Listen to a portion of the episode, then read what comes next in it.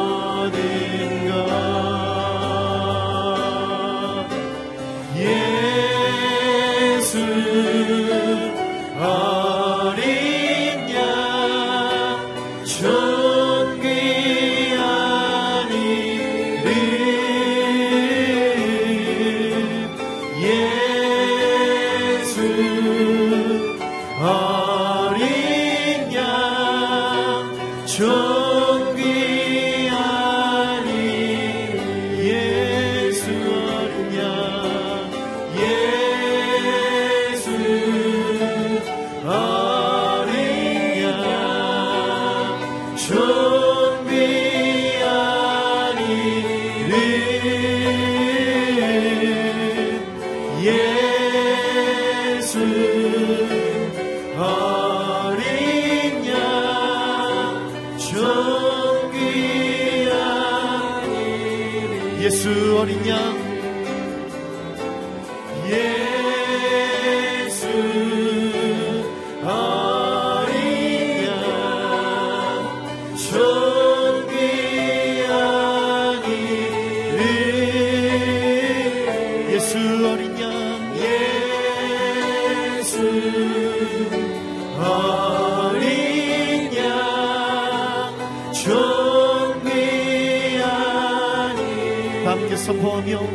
예수는 그리스도 예.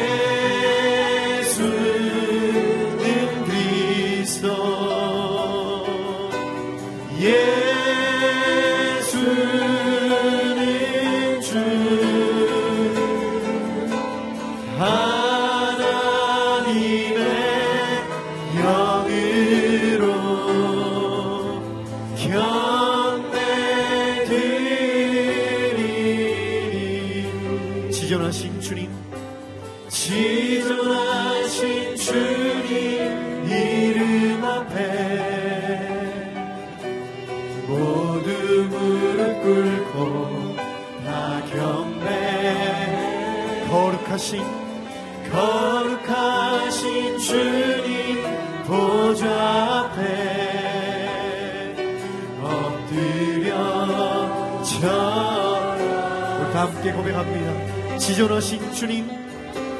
지존하신 주님.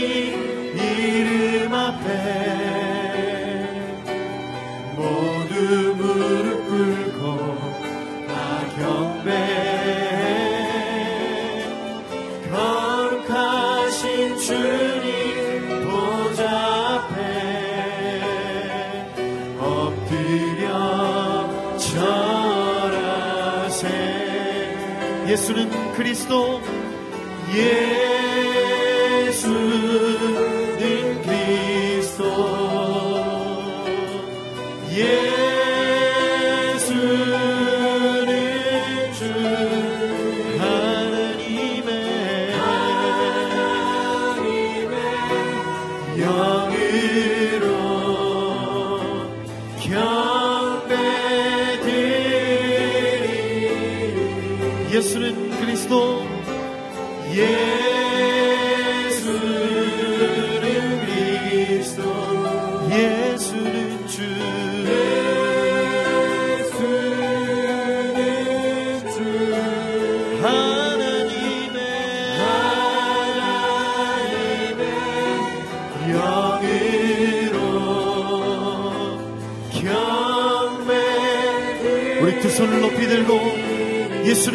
그리스도 예수는 그리스도 예수는 주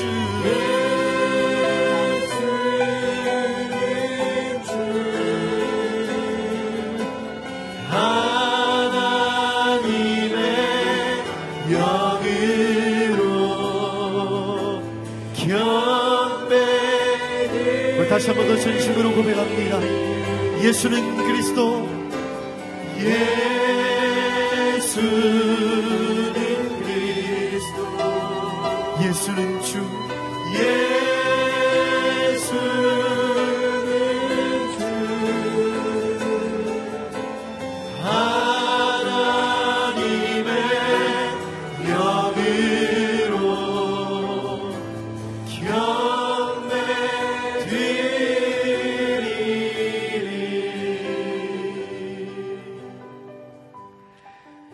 함께 기도하며 나가기를 원합니다. 이 시간 기도할 때 주님, 주님의 그 말씀 가운데로 더 가까이 나아가게 하여 주옵소서. 주님의 품 가운데로 더 온전히 나아가게 하여 주옵소서. 주님의 은혜의 보좌 가운데로 더 가까이 나아가길 원하오니 주여 우리 가운데 임재하여 주시고 역사하여 주옵소서.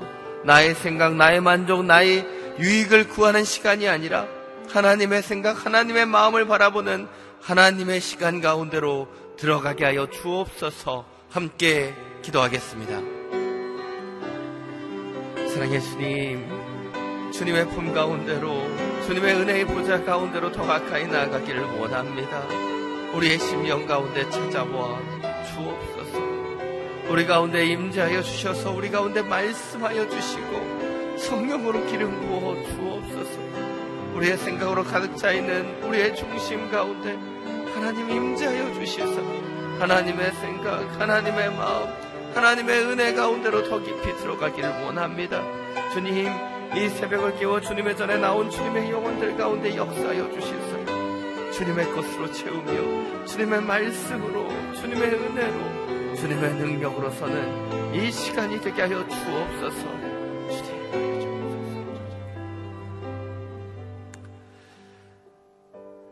사랑의 주님, 주님의 전에 나와 주님의 말씀 가운데로 더 깊이 들어가기를 원합니다.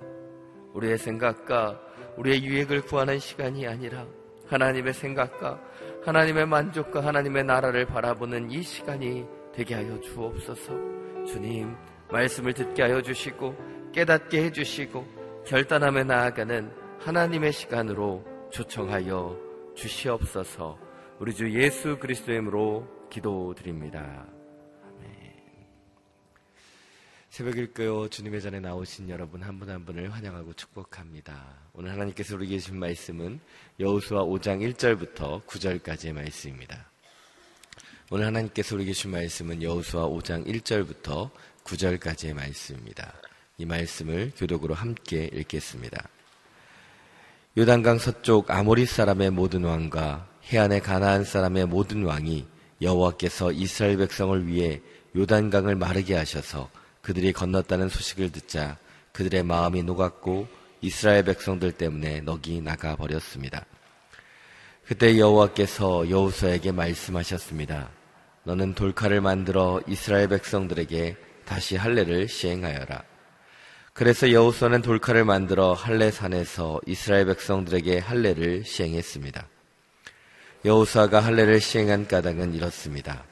이집트에서 나온 사람들 가운데 전투할 수 있는 남자들은 모두 이집트에서 떠난 후 광야 길에서 죽었습니다. 이집트에서 나온 사람들은 모두 할례를 받았지만 이집트에서 나와 광야에서 태어난 사람들은 할례를 받지 못했습니다.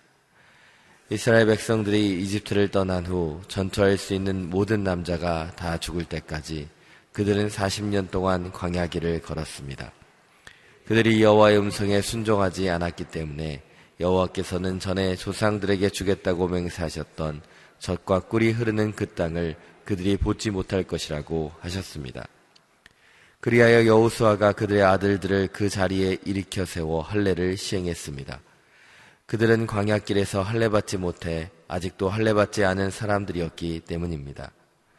이렇게 모든 백성들이 할례를 마친 후 그들이 나을 때까지 진을 친 곳에 머물렀습니다. 함께 읽겠습니다. 그때 여호와께서 여호수아에게 말씀하셨습니다. 오늘 내가 너희에게서 이집트의 수치를 굴러 내버렸다. 그리하여 그곳 이름이 오늘날까지 길갈이라 불리게 됐습니다. 아멘. 이 말씀을 가지고 이상준 목사님께서 존귀한 언약 백성 앞에 모든 수치는 사라집니다. 라는 제목으로 말씀 전해 주시겠습니다. 할렐루야. 오늘 하루도 하나님의 은혜가 우리 삶 가운데 충만하기를 축복합니다. 아, 말씀으로 성령으로 충만하여서 승리하는 하루가 되기를 축복합니다. 아, 여호수아서 5장입니다. 1절 말씀 다시 한번 같이 읽어보겠습니다. 시작. 요단강 서쪽 아무리 사람의 모든 왕과 해안의 가나안 사람의 모든 왕이 여호와께서 이스라엘 백성을 위해 요단강을 마르게 하셔서 그들이 건넜다는 소식을 듣자 그들의 마음이 녹았고 이스라엘 백성들 때문에 넋이 나가버렸습니다. 아멘. 어, 여호수아와 이스라엘 백성들은 요단 동편을 평정하고 어, 요단강을 건넙니다. 어, 이 소식이 전해지자 요단 서편에 있는 이제 본격적인 약속의 땅 가나안 땅에 들어갔을 때 그 요단 서편에 있는 산지에 있는 아모리 족속, 평지에 있는 가나안 족속들이 두려움에 사로잡히게 되었다. 아, 우리가 이 땅에서 하나님의 자녀로 하나님 백성으로 살아가면서 우리 자신이 두려워할 것인가 아니면 원수를 두렵게 할 것인가 두려움에 우리가 사로잡혀 살 것인가 아니면 두려움을 주는 존재로 어, 살아갈 것인가 그 차이입니다. 전쟁도 그렇고 운동 경기도 마찬가지고요.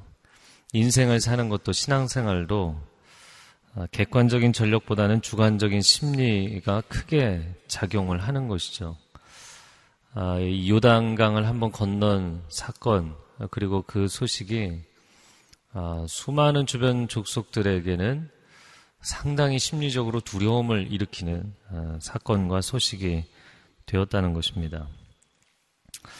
아, 이 전쟁에서 그래서 심리전이 상당히 중요하죠. 그래서 전쟁의 심리전에 대한 것들을 이렇게 좀 살펴보다가 아, 삼국시대죠. 신라 시대 선덕여왕 때 비담이라는 아주 높은 직급에 있는 사람이었는데 아, 반란을 일으킵니다. 근데 그 반란 세력들이 진압군과 대치하고 있는 상황 가운데 예, 별이 진압군 쪽 진영으로 밤에 떨어지게 되죠.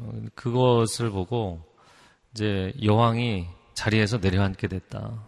이런 소문을 퍼뜨리죠.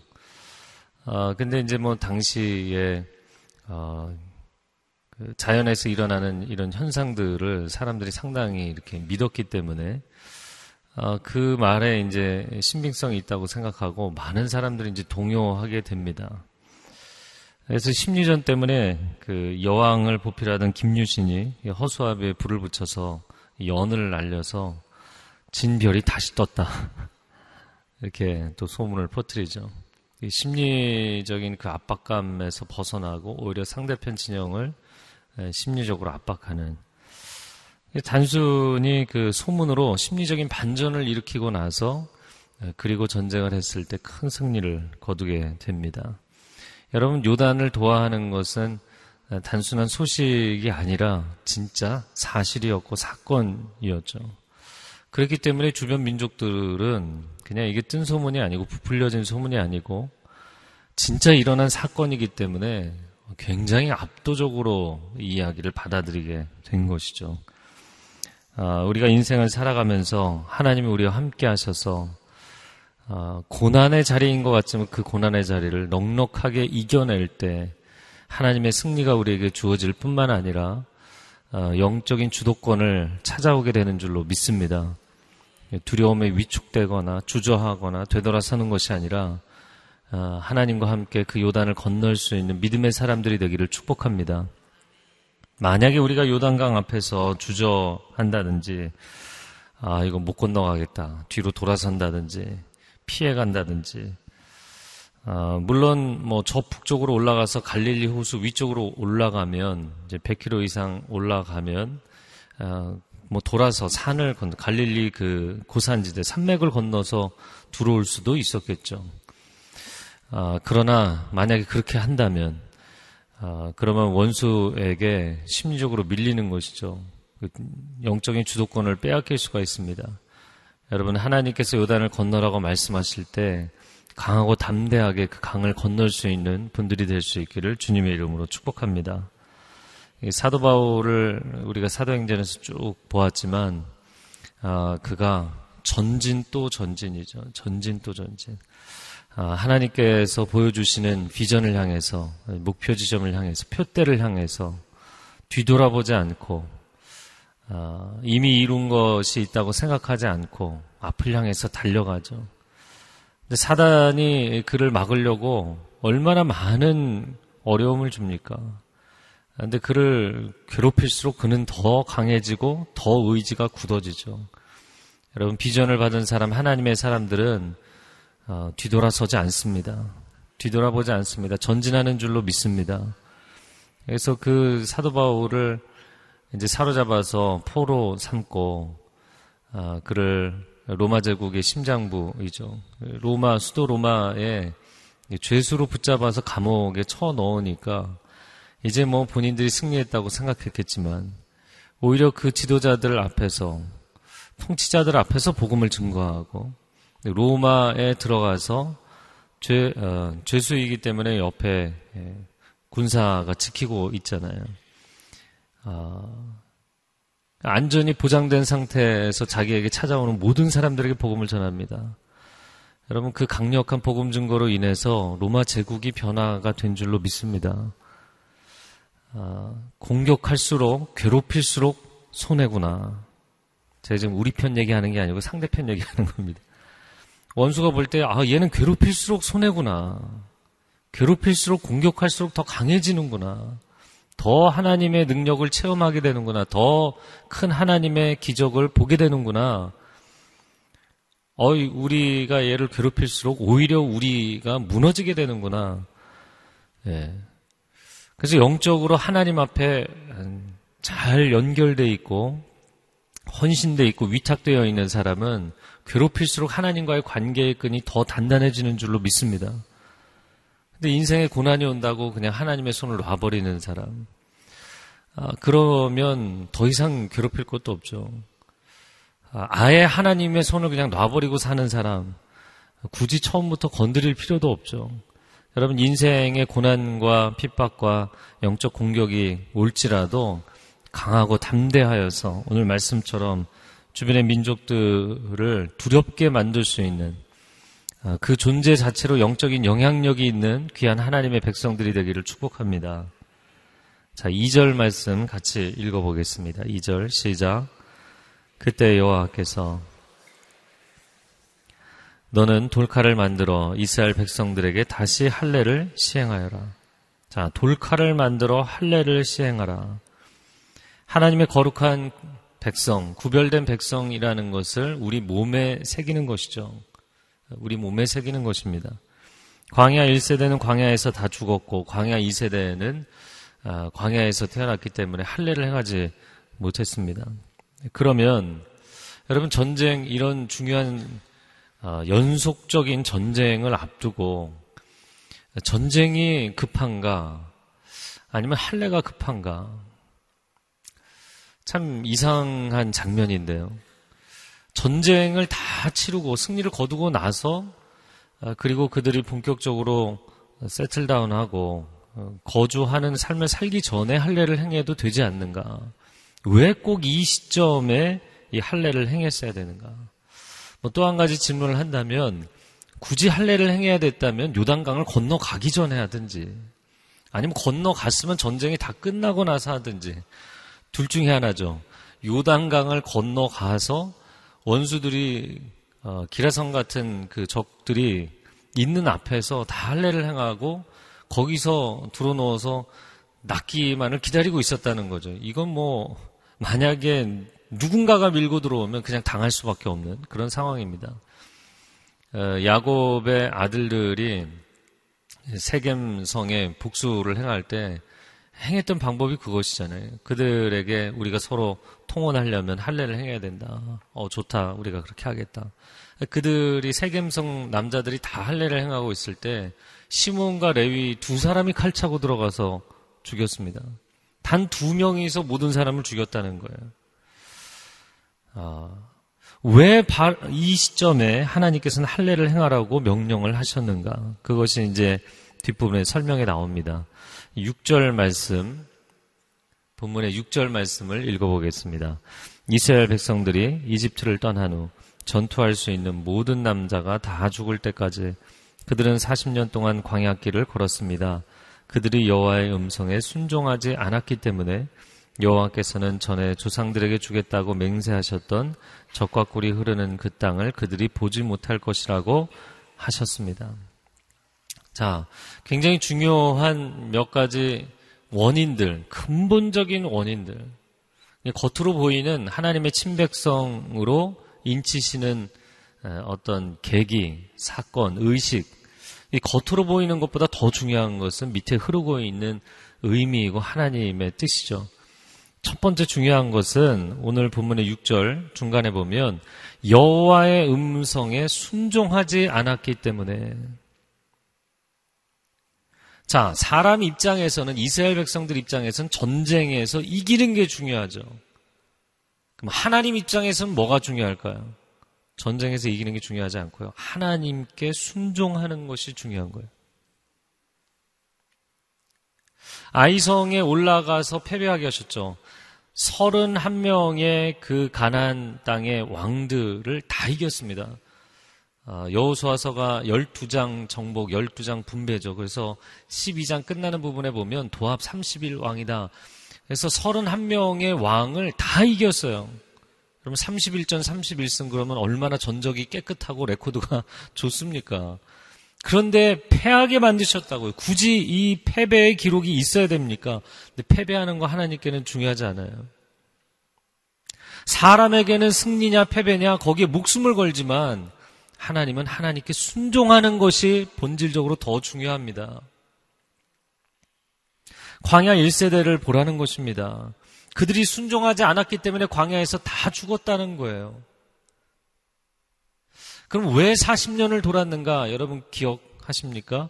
하나님께서 뭐라고 말씀하셨냐면 40일 정탐을 했는데 그 40일의 정탐을 믿음의 보고를 하지 않고 불신과 의심과 거짓의 보고를 했어요. 40일에 대해서 하루에 1년씩 40년이다. 그러셨어요. 하루에 1년씩 40년이라는 거예요. 불순종의 하루가 방황의 1년이 된다는 것입니다. 불순종의 40일이 방황의 40년이 된다는 거예요. 이거는 너무나 두려운 것이죠. 너무나 무서운 것입니다.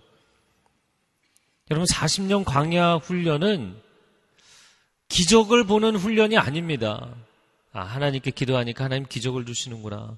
아, 우리가 물이 필요합니다. 그럼 반석에서 물을 터트려 주시고, 우리가 음식이 필요합니다. 만나를 내려주시고, 고기도 먹고 싶습니다. 그러면 매출하기를 보내주시고, 여러분, 기도했더니 하나님이 응답하시는 기도와 응답의 훈련이었나요? 아니에요.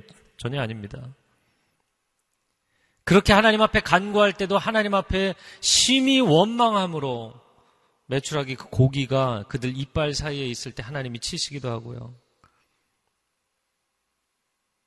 우리 자녀들이 뭔가를 원해서 그래 그렇게 원하면 근데 아무 땡큐도 없이 너무 무례하게 그러면은 부모가 그거를 베풀어 주고도 혼낼 때가 있죠. 여러분 기도와 응답의 훈련이 아닙니다. 기본적으로 그들이 기도하지 않아도 하나님의 백성들이 기도하지 않아도 하나님은 하나님의 자녀들의 필요를 알고 계시는 줄로 믿습니다. 그리고 필요를 채워주기 원하시는 하나님이세요. 광야 40년 훈련의 매 순간에 가장 중요한 훈련은 순종의 훈련이었어요. 구름이 뜨면 아무리 좋아도 장막 걷어야 되고요. 가다가 좀 더 가고 싶어도 구름이 멈춰서면 거기 멈춰서서 장막을 쳐야 됩니다. 몇 날 며칠이고 그곳에 계시면 그곳에 계속 있어야 되는 거예요. 그냥 언제 가자, 어느 방향으로 가자, 아무것도 내가 정할 수 있는 게 없어요. 그냥 그분이 움직이시면 따라서 움직이고 그분이 멈추시면 멈추겠습니다. 우리 찬양하는 것처럼 주님 말씀하시면 내가 나아가리다. 주님 멈춰 서시면 내가 멈춰 서겠습니다. 이 철저한 순종의 훈련을 40년 동안 한 것입니다. 자, 이 40년은 그두 가지 듀얼한 의미를 갖고 있죠. 광야 1세대에게는 40일의 그 불신, 불순종을 40년 동안 그 세월을 돌면서 광야 1세대가 다 죽기까지 40년의 세월을 보내셨어요. 또 다른 40년의 의미는 광야 2세대가 40년 동안 아주 단순하게 순종하는 훈련만 하신 거예요. 깃발 올렸다, 깃발 내렸다, 이거. 이 단순한 훈련을 40년을 하신 거예요. 그렇게 해서 하나님께 온전하게 순종하고, 순종하고 온전하게 반응하는 훈련만 한 것입니다. 여러분, 진정한 영적 능력은 내가 뭐 하나님의 계시를 많이 깨달아서 아, 내가 이렇게 분별해 보니까 이런 상황이구나. 여러분, 이게 진정한 능력이나 영적 지혜가 아닙니다. 하나님 말씀하셨을 때 바로 반응하고 순종하는 것. 그 한 가지면 여러분 천국문 앞에 이르기까지 아무런 어려움이 없을 것이고 놀라운 승리를 거두게 될 줄로 믿습니다. 여호수아 세대는 그렇게 하나님 앞에 40년을 순종하는 훈련을 했고 가나안 땅에 들어갔을 때 모든 전쟁에서 이기게 된 줄로 믿습니다. 순종이 능력입니다. 저를 한번 따라해 보세요. 순종이 능력입니다. 사막에 아무것도 사방에 보이는 것이 없는데 오직 주님만 바라보며 언제 구름이 뜨는가, 언제 구름이 멈추는가, 그것만 열심히 40년 바라보는 훈련했어요. 그리고 나니까 이제 하나님이 너희가 그 땅을 다 정복할 수 있는 능력이 생겼다. 두 번째, 가난에서 앞으로 펼쳐질 전쟁은 정복을 위한 전쟁이 아니라 거룩을 위한 전쟁입니다. 전쟁을 할 때 고대의 전투는 기본적으로 승리자가 모든 전리품을 약탈하는 것이거든요. 약탈 전쟁이 아닙니다. 정복 전쟁이 아니에요. 약탈하고 불태우고 엉망을 만들고 그런 전쟁이 아닙니다. 결국엔 그들이 들어가서 살 땅이었죠. 이 전쟁은 거룩을 위한 전쟁입니다. 여러분, 하나님 나라의 목적은 정복이 목적이 아니라 거룩이 목적이에요. 물론 1차적으로는 정복이 목적이 되겠죠. 목표가 되겠죠. 그러나 궁극적인 목적은 거룩입니다. 온 세상이 타락하고 우상 숭배와 폭력과 거짓으로 물들어 있기 때문에 하나님이 그것을 정리를 하시고 거룩한 백성 이스라엘을 세워서 그 하나님의 거룩이 축복이라는 것, 순결이 축복이라는 것, 그것을 온 세상 민족들에게 알리시기 위해서 축복의 통로, 거룩한 하나님의 임재의 통로가 되라고 이스라엘을 세워주신 줄로 믿습니다. 그런데 만약에 그들조차도 거룩하지 않다면 또 하나의 나라를 세울 필요가 없는 것입니다. 그러니까 우리가 단순한 개념으로 왜 하나님은 하나님의 백성들을에게 어, 편애하셔서 다른 족속들은 사랑하지 않으시느냐? 이건 편애 아니냐? 이들은 다 자기들의 땅을 잃게 만드시고 하나님의 백성들이 들어가서 차지하게 만드시고 그러면 남의 아이 울든 말든 상관없이 장난감 뺏어서 내 아들에게 주는 거나 뭐가 다르냐. 이런 단순한 비교의 개념으로 생각하는데요. 그건 단순 도식이 아닙니다. 창세기에 아브라함에게 이미 말씀하실 때 이 땅의 백성들이, 이 땅의 족속들의 죄가 심하다. 그러나 아직 다 차지 않았기 때문에 내가 기다릴 것이다. 내 백성이 광야에서, 어, 이집트에서 400년이 이르기까지 내가 기다릴 것이다. 가나안 족속들이 우상 숭배를 하되 자기 자식을 불에 태워서 귀신에게 바칠 만큼 성전에서의 그 제사 의식 다음에는 도덕적인 성적인 타락이 아주 심각했죠.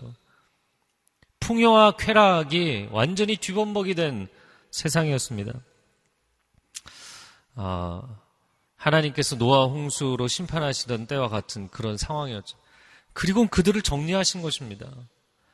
그러면 이스라엘 백성들이 들어가서 그들이 거룩을 지켜내지 못하면 그들이 거룩에 영향력을 미치지 못하면 그들도 존재 이유가 없는 거예요. 그래서 포로로 끌려간 것입니다.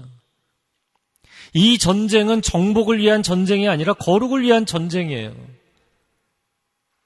죄 많은 백성들 가운데 거룩한 나라를 세워서 세상을 다시 반전시키고자 하는 하나님의 엄청난 계획이었죠. 그렇기 때문에 죄 많은 백성들 가운데 또 다른 죄 많은 나라를 하나 세우는 것이라면 굳이 세울 필요가 없는 겁니다. 교회들이 이렇게 많은데 또 하나의 교회를 세워야 되느냐? 그 교회가 그 도시를, 그 지역 사회를, 그 나라와 민족을 변화시킬 수 없다면 무의미해지는 것이죠. 세속주의의 물질 만능에 똑같이 물들어가는 지금의 상황에서 또 하나의 교회를 세우는 것이 과연 의미가 있느냐? 여러분, 교회가 부흥이 목적이 아닙니다. 우리 뭐 늘 부흥 집회, 부흥, 부흥을 외치지만 부흥이 목적이 아닙니다. 정복이 목적이 아닙니다. 그 땅에 들어가서 무엇을 할 것인가 비전이 분명해야 되는데 거룩한 나라를 세워야 돼요. 거룩한 나라를 세우고 거룩의 영향력을 미쳐야 돼요. 부흥이 목적이 아니라 헌신이 목적입니다. 거룩과 순결이 교회의 목표입니다. 그렇기 때문에 교회가 매 주일 얼마나 많은 성도가 모여서 예배를 드리느냐보다 훨씬 중요한 것은 여름의 아우니치를 몇 사람이 떠나느냐가 더 중요한 것이고 교회 봉사하는 자리에 있는 성도의 숫자가 몇 명이냐가 더 중요한 것이에요. 대중교통을 이용하는 주일 너무나 저희가 이제 한 세 번, 네 번째 하니까 정말 많은 분들이 참여하고 계세요. 지난 주일날 놀란 것은 어, 지난 주일은 자가용을 가져오셔도 되는데 주일 통계를 보니까 인원은 그대로예요. 출석 성도는 그대로인데 차를 안 가져오신 분들이 굉장히 많았어요. 지난 주에. 할렐루야. 좋은 현상입니다. 여러분, 우리가 그냥 우리가 잘 되고 우리끼리 예배드리고 우리끼리 많은 사람들이 모이는 것, 단순히 그것이 목표라면 굳이 하나님이 우리를 블레싱 해주셔야 될 이유가 없어요. 우리에게 부어주신 것을 나가서 섬기겠다고, 아낌없이 나누겠다고, 열악한 지역에 가서 함께 눈물을 흘리고 손을 잡아주고, 정말 열악하고 어려운 농어촌 지역이 많이 있습니다. 정말 힘든 열방의 나라들과 민족들이 많이 있습니다. 나가서 섬기기 위해서 떠나기 위해서 모이는 것이죠. 마태복음 11장 마지막 부분에 주님이 수고하고 무거운 짐진 자들아 다 내게로 오라 내가 너희를 쉬게 하리라. 교회는 쉬는 곳입니다. 그러나 왜 쉬는가? 여러분 병원이 왜 치료를 받고 누워 있나요? 회복돼서 나가야 되는 것이죠. Come to me. 왜 오라고 하시는가? Go to the nations. 그러므로 너희는 가서 모든 족속으로 제자를 삼아 아버지와 아들과 성령의 이름으로 세례를 주고 내가 너에게 분부한 모든 것을 가르쳐 지키게 하라. 여러분 신앙은 역동적인 것인 줄로 믿습니다. 그 역동성은 어디서 나오는가? 순종의 수동성에서 나오는 거죠. 그분의 품 안에 와서 쉬고 순종하고 회복하고 환자가 의사 선생님에게 얼마나 수동적으로 순종을 해야 됩니까? 철저하게 처음부터 끝까지 순종하는 거죠. 몇 시에 약 먹으십시오. 몇 시에는 내려와서 치료받으십시오. 며칠 날에는 수술 받으셔야 됩니다. 여러분, 그렇게 철저하게 순종하고 그리고는 나가서 치유되고 회복되면 그 병원을 나서야죠. 어, 그래서 사목사님, 어, 교회는 왜 오는가? come. 왜 오라고 하시는가? Go. 열방으로 나아가기 위해서 오라고 하시는 것이다. 여러분, 그래서 이 여름에 아우니치 팀들을 위해서 중보하고 우리가 아우니치를 떠나고 나가서 섬기고 그 발걸음 가운데 하나님의 큰 은혜가 임하기를 주님의 이름으로 축복합니다. 네. 대학에 입학하고 사업에 성공하고 결혼에 꼴이 나는 것 다 중요하지만 거룩과 순교를 어, 위해서 몸부림치고 헌신해야 됩니다. 그것이 더 본질적으로 중요합니다. 여러분도 여러분 네, 자녀도 거룩의 싸움을 싸워야 돼요. 우리가 다 얻은 것 같아도 거룩과 순교를 놓치면 하나님이 포로로 보내시면 이거 한순간에 다 잃어버리는 거예요.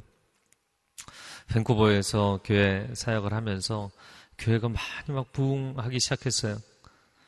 그래서 주일날 성도들이 늘어나고 저희가 이제 아주 작은 공간에 있다가 한 300명 정도 들어갈 수 있는 캐네디안 교회에 들어갔다가 그 캐네디안 교회가 불과 몇 달 만에 또 다 차버렸어요. 그래서 아, 한 1,500명이 들어가는 강당을 빌렸어요. 학교 강당을.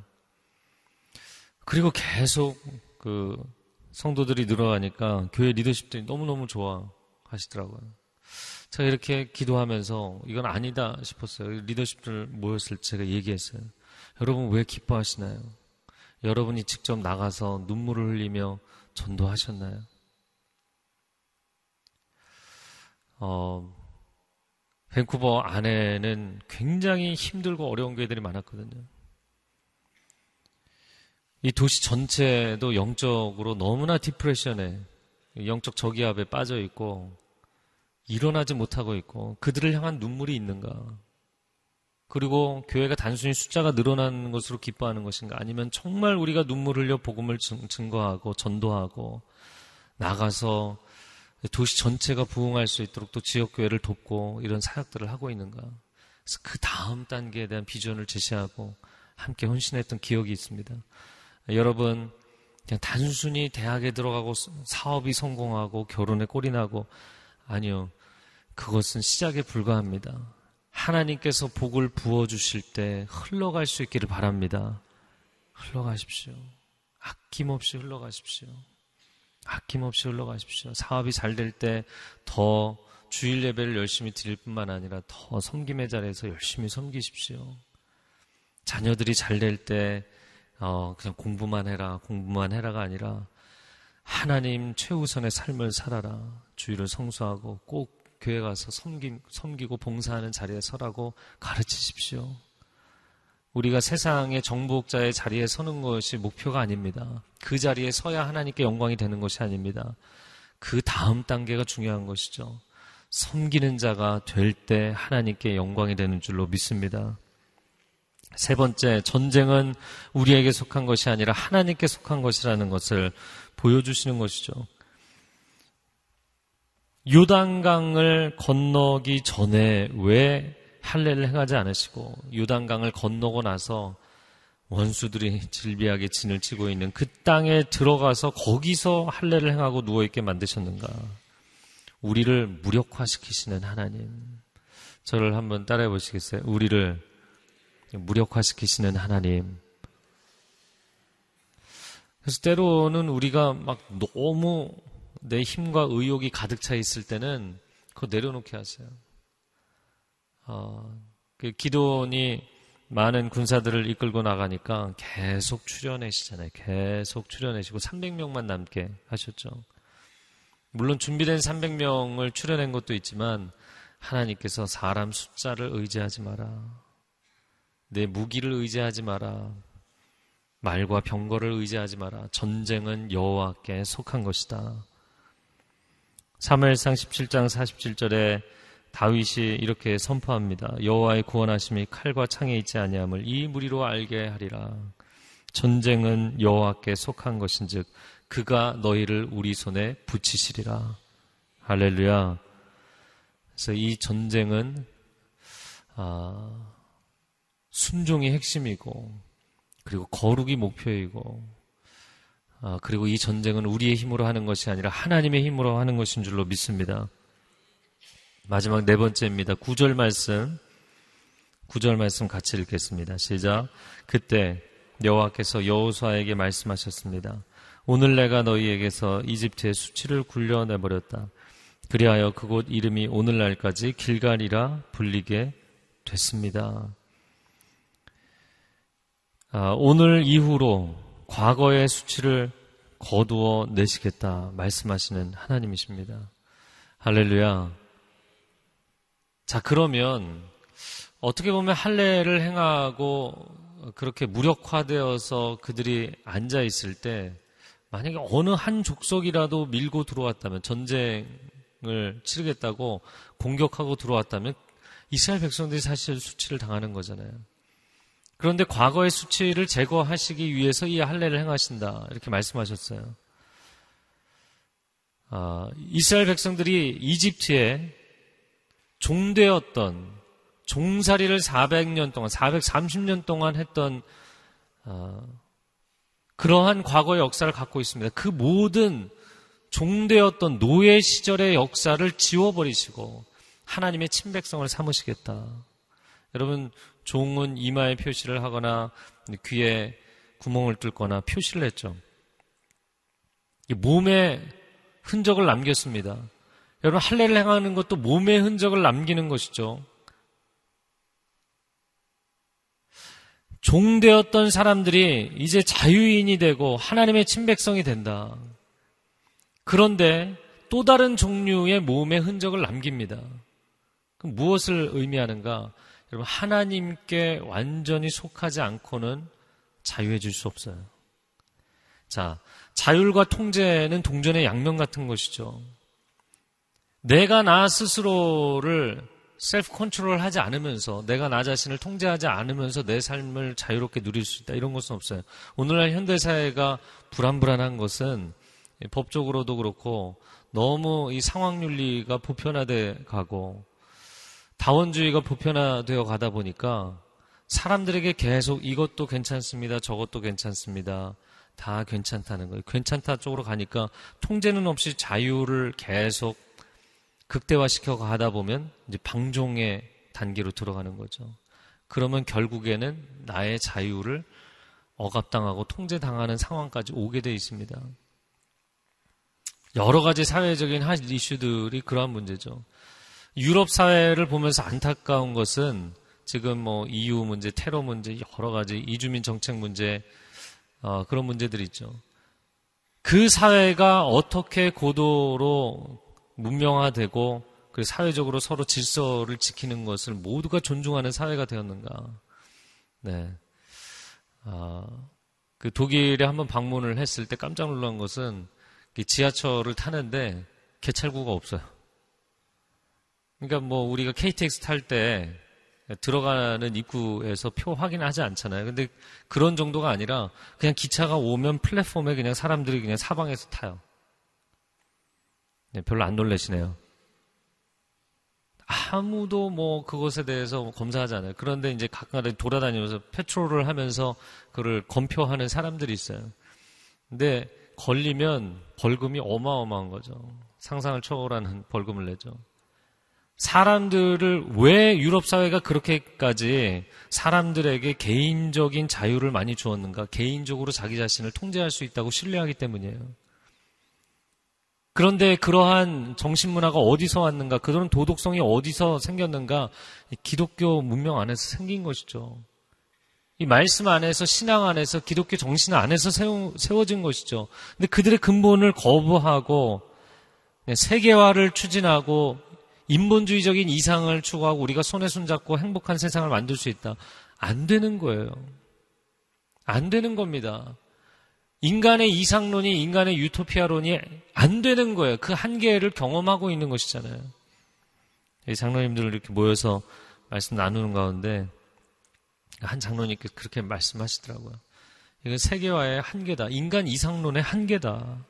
인간이 인간의 방법으로 하나님을 쫓아가지 않고 하나님께 순종하지 않으면서 인간이 펼쳐 놓은 이상론에는 한계가 있다는 것을 보여주는 것이다. 어, 여러분, 하나님께 온전히 속한 백성이라는 징표를 갖고 하나님 평생 순종하겠습니다. 주께서 원하시는 거룩의 싸움을 살겠습니다. 나의 성공보다, 나의 부요함보다 내가 거룩의 싸움에 헌신하겠습니다. 나아갈 때 하나님께서 여러분에게 놀라운 영적인 자유와 승리를 주실 줄로 믿습니다. 이 시간 함께 기도하겠습니다.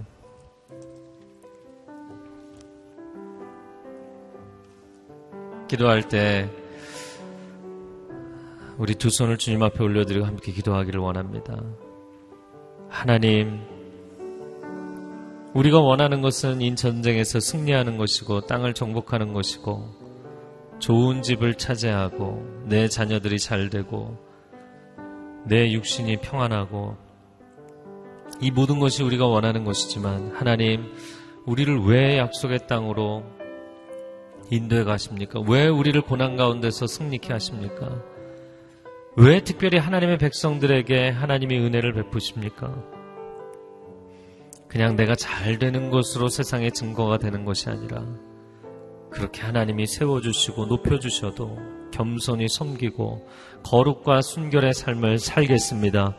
이 결단을 우리 모두에게 허락하여 주옵소서. 한국교회가 다시금 거룩과 순결에 헌신하게 하여 주시옵소서. 세상에 이 나라 이 민족의 빛과 소금이 되게 하여 주시옵소서. 주여 삼창 기도하겠습니다. 주여 주여, 주여, 오 하나님, 하나님의 백성들을 새롭게 하여 주시옵소서. 예수 그리스도의 몸된 교회를 새롭게 하여 주시옵소서. 거룩한 순결을 위해서 헌신하고 다짐하고 나아갈 때, 순종하며 나아갈 때, 하나님 우리를 극률히 여겨 주시고 새롭게 하여 주시고 한국 교회의 촛대를 옮기지 마시고 오 하나님 이 나라 이 민족을 불쌍히 여겨 주시고 하나님 새로운 기회를 허락하여 주시옵소서. 교회가 다시 일어나게 하여 주시옵소서. 하나님의 백성들이 다시 일어나게 하여 주시옵소서. 우리가 부요함만을 원했고 부흥만을 원했습니다. 우리가 성공만을 원했습니다. 오 주님 우리가 잘못된 목표를 구했으며 우리가 잘못된 방향을 구했습니다. 주님 우리에게 이런 놀라운 은혜를 베푸시고 기적과 능력을 베푸시는 이유는 하나님의 거룩의 통로가 되라 말씀하십니다. 하나님의 구원의 통로가 되라 말씀하십니다. 하나님의 은혜의 통로가 되라 말씀하십니다. 아직도 복음을 듣지 못한 너무나 많은 열방의 민족들이 있고 우리가 나아가 섬겨야 되고 섬겨야 될 수많은 족속들이 있습니다. 우리를 깨워 주시옵소서. 깨워 기도하게 하여 주옵소서. 깨어나가서 섬기게 하여 주옵소서. 복음을 전하게 하여 주시옵소서. 살아있는 신앙, 살아있는 교회가 되게 하여 주시옵소서. 숫자가 늘어나는 것으로 기뻐하는 교회가 아니라 헌신하는 것으로 기뻐하는 교회 되게 하시고 거룩한 교회 되게 하여 주옵소서. 순전한 교회 되게 하여 주옵소서. 하나님의 마음을 시원케 드리는 교회 되게 하여 주옵소서. 교회여 일어날지어다. 교회여 깨어날지어다. 목회자들이여 깨어날지어다. 성도들이여 깨어날지어다. 오 하나님 열방을 깨우게 하옵소서. 열방을 깨우게 하여 주옵소서. 이 나라 이 민족을 깨우게 하여 주옵소서.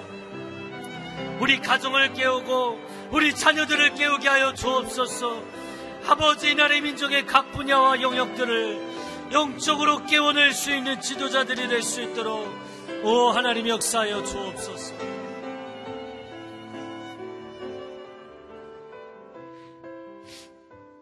할렐루야 하나님. 우리 자녀들이 학교를 다니면서 크리스찬이라는 것 때문에 위축되지 않게 하여 주시고 강하고 담대하게 하여 주시옵소서. 하나님, 우리 자녀들이 하나님을 믿는 그 신앙의 선포를 담대하게 할 수 있는 자녀들 되게 하시고 그들이 갖고 있는 그 신앙 때문에 하나님께 순종함으로 그들의 삶에 기적과 능력이 나타나는 것을 보게 하여 주시옵소서. 저 아이의, 저 친구의 인생에는 특별한 하나님의 보호하심과 인도하심이 있다는 것을 보아 알게 하여 주시옵소서. 요셉의 형통함 같은 형통함이 있게 하여 주시옵소서.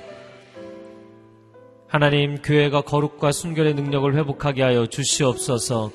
하나님의 백성들이 이끌어가는 기업과 사업과 일터 가운데 거룩과 순결의 능력이 나타나게 하여 주시옵소서. 세상 편법과 불법을 따라가지 않아도 놀라운 기름 부으심이 나타나게 하여 주시옵소서. 하나님의 능력과 승리가 나타나게 하여 주시옵소서. 교회가 세속주의와 물질 만능에서 성공제일주의로부터 벗어날지라도 교회가 더 강력하게 빛을 발하는 것을 보게 하여 주시옵소서. 오 하나님, 이 7월과 8월이 세상에 눈을 돌리는 계절이 아니라 하나님 앞에 재헌신하는 계절이 되게 하여 주시옵소서. 이제는 우리 주 예수 그리스도의 은혜와 하나님 아버지의 극진하신 사랑하심과 성령의 교통하심이 오늘 왜 이 전쟁을 치러야 되는지, 왜 이 전쟁과 같은 삶을 살아내야 하는지, 나는 한 고비를 넘기는 것이 중요하지만, 하나님은 거룩한 하나님의 백성이 되어 달라고 우리에게 간곡하게 가장 중요한 사명을 맡겨주신다는 것을 깨달아 알게 하여 주옵소서. 고백하는 모든 하나님의 백성들, 이 헌신을 주님 앞에 올려드리는 우리의 가문은 나와 내 집은 오직 여호와를 섬기겠다고 고백하며 결단하는 귀한 하나님의 백성들 그리고 그 자녀들 기업 위에 그리고 땅끝에서 주의 복음을 증거하는 선교사님들 위해 이제로부터 영원토록 함께하여 주시기를 간절히 축원하옵나이다. 아멘.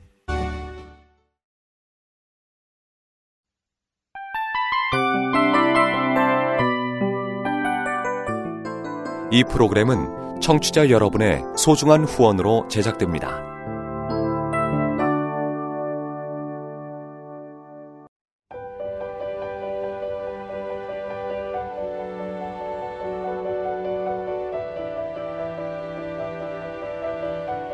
세상에는 수많은 교회들이 있지만 더 깊이 있는 말씀 강해를 찾기 위해 크기로만 교회를 선정하지 않습니다. 보다 좋은 영적 콘텐츠를 더 많이 나누기 위해 방송비를 받지 않습니다. 1년 365일 복음만 전하고 싶어서 우리는 광고를 하지 않습니다. 온누리의 복음을 땅끝까지 CGN TV와 함께 땅끝 성교사가 되주세요